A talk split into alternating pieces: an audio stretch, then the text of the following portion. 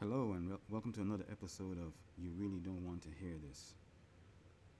Today's question um, regards uh, Democratic presidential candidate Joe Biden and regarding can he do anything about racism in America? My answer is he cannot, and for the following three reasons. One, Mr. Biden cannot define racism. Mr. Biden hasn't provided a clear, cogent definition of what racism is.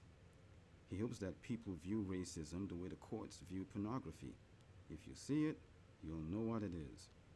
Unfortunately, the look of racism has gone from the use of political, legal, and economic systems to keep a certain group oppressed due solely to their phenotype and lineage, to an individual not liking another individual because of bias against their looks, language, and culture. It is easy in the 21st century to call any individual a racist. This ease of identity attack makes it easier for candidates to push the emotional button and extract the black vote. The second reason Mr. Biden doesn't understand the philosophy of America's creation. Biden is listening to his vote aggregators, who have been using the narrative that America was built on slavery and racism. This narrative is false. America was built on a worldview of manifest destiny, one that uses refined,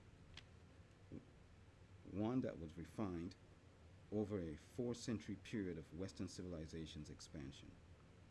Western man's pursuit of global economic and political domination used non Western European human resources, i.e., Africans, as tools. But his reason for expanding was to spread his value system, ensuring his philosophy flowed through the world via trade in currency, goods, services, and ideology. Given this worldview, the only role the African played was that of chattel property. The African was so different that the Western European could see no other use for him but to use his physicality. The third reason blacks were not and will never be fully incorporated as Americans because they provide a system with no value. Biden, as president, will preside over a social, political, economic system that only incorporates groups that, at a minimum, have a lineage that traces its history to Europe, to the characteristics that make the lineage European.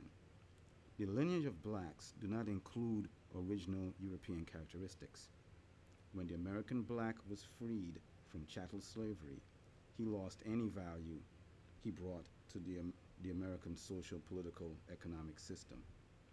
No executive action on Biden's part or legislation proposed by Biden and sponsored in the Congress by a fellow Democrat can legislate a fabricated value that blacks can offer this system.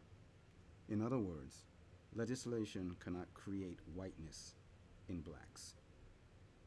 So, what will Biden do to buy votes using the narrative of racism?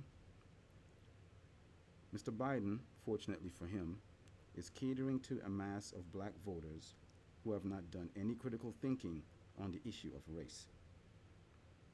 Their current state of mind finds it hard to fathom that their status as black in America is the result of a trade transaction, and that this transaction merged distinct tribes into an asset.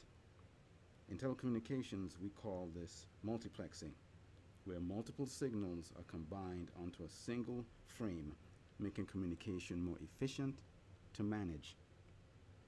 It is not in Biden's interest to share this reality about being black.